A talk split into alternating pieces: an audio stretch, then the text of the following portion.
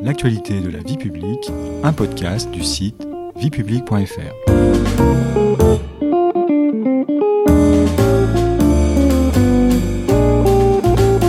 Bonjour à tous, bonjour Patrice.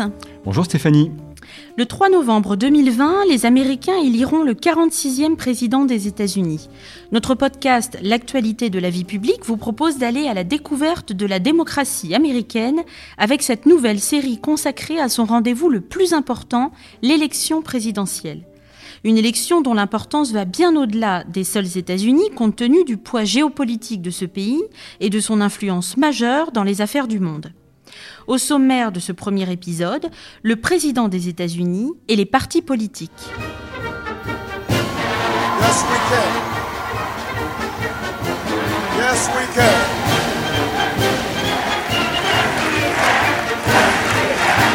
We will make America safe again. And we will make America great again. God bless you.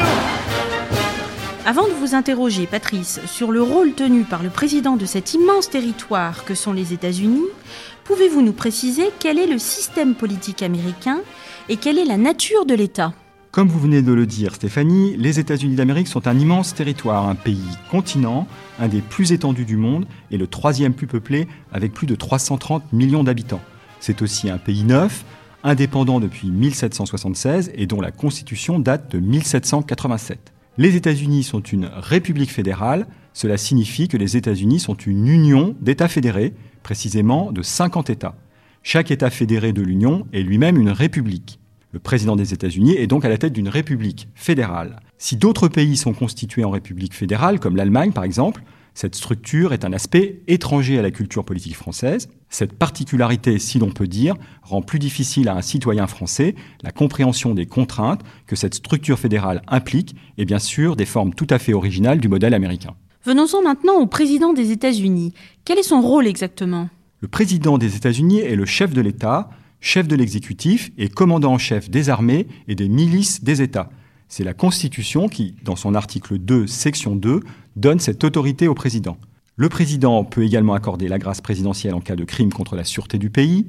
Il nomme des candidats aux fonctions exécutives, aux postes diplomatiques, à la Cour suprême et aux autres fonctions publiques importantes. Le président partage aussi avec le Sénat le pouvoir de signer des traités. Comme vous le voyez, le spectre des pouvoirs attribués à la fonction présidentielle américaine est incroyablement large et sans équivalent dans les démocraties modernes. En effet, les fonctions de chef de l'État et chef de l'exécutif sont traditionnellement séparées. La France de la cinquième République présente des traits communs avec le modèle présidentiel américain, mais en France, le pouvoir exécutif est partagé entre le président de la République et le Premier ministre. Alors, l'idée largement répandue selon laquelle le président des États-Unis est la personne la plus puissante du monde, c'est donc une réalité ou non ? Bien, en fait, non, Stéphanie. Ce n'était d'ailleurs pas l'objectif poursuivi par les pères fondateurs. Rappelez-nous qui sont les pères fondateurs ? Alors les pères fondateurs, George Washington, Thomas Jefferson, John Adams, Alexander Hamilton, Benjamin Franklin et James Madison sont les personnalités les plus marquantes de la période qui court de la déclaration d'indépendance en mille sept cent soixante-seize à l'adoption de la Constitution en mille sept cent quatre-vingt-sept.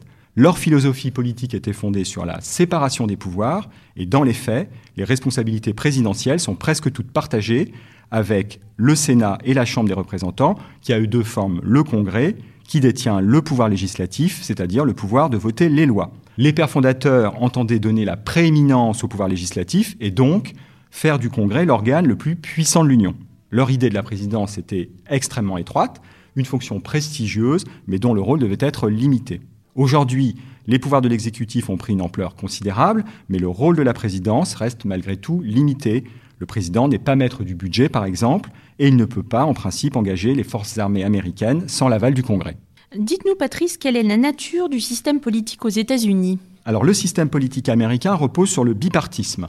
C'est une situation politique que connaissent la plupart des démocraties modernes qui adhèrent au multipartisme, mais dans lesquelles seuls deux principaux partis obtiennent des majorités au Parlement, permettant ainsi une alternance plus ou moins régulière à la tête du gouvernement. Et quels sont ces deux principaux partis qui dominent le paysage politique américain ? Alors aux États-Unis, il existe de nombreux partis, comme le Green Party, le Tea Party, le Parti progressiste du Vermont, le Parti libertarien, le Working Families Party, mais la plupart ont des élus, en général seulement au niveau euh, local. le paysage politique est en réalité dominé par deux principaux partis, le Parti démocrate et le Parti républicain. On a attribué les symboles de l'âne aux démocrates et de l'éléphant aux républicains. Pourquoi attribuer ces symboles animaliers à ces partis ? L'âne et l'éléphant sont apparus dans des dessins humoristiques publiés par un hebdomadaire américain dans les années mille huit cent soixante-dix. Les partis démocrates et républicains ont progressivement adopté ces symboles animaliers, et beaucoup d'observateurs politiques estiment euh, rétrospectivement que ces choix ont été plutôt judicieux.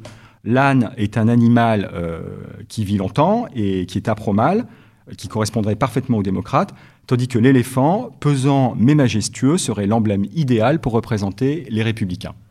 Revenons-en à l'élection présidentielle. Quand est-elle lieu ?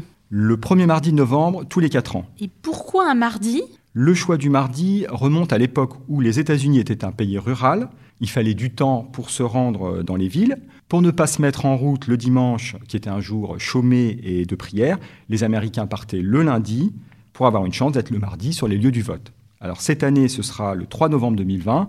Ce jour-là, entre cent trente et cent cinquante millions d'Américains voteront au cours de ce que l'on qualifie aux États-Unis d'élection générale et non pas de présidentielle. En effet, à cette date et en fonction des États fédérés, les électeurs choisiront aussi leurs représentants au Congrès, leurs élus aux parlements locaux, leurs shérifs, leurs juges, et cetera. La durée du mandat présidentiel est de quatre ans, n'est-ce pas, Patrice ? Oui, en effet, Stéphanie. Euh, et les élections ont lieu les années bissextiles. En revanche, euh, l'entrée en fonction du président est différée au début de l'année suivante, ce qui peut être euh, source de confusion. Dans la pratique, les Américains définissent les mandats en prenant en compte comme point de départ la prise de fonction du président et non la date de son élection.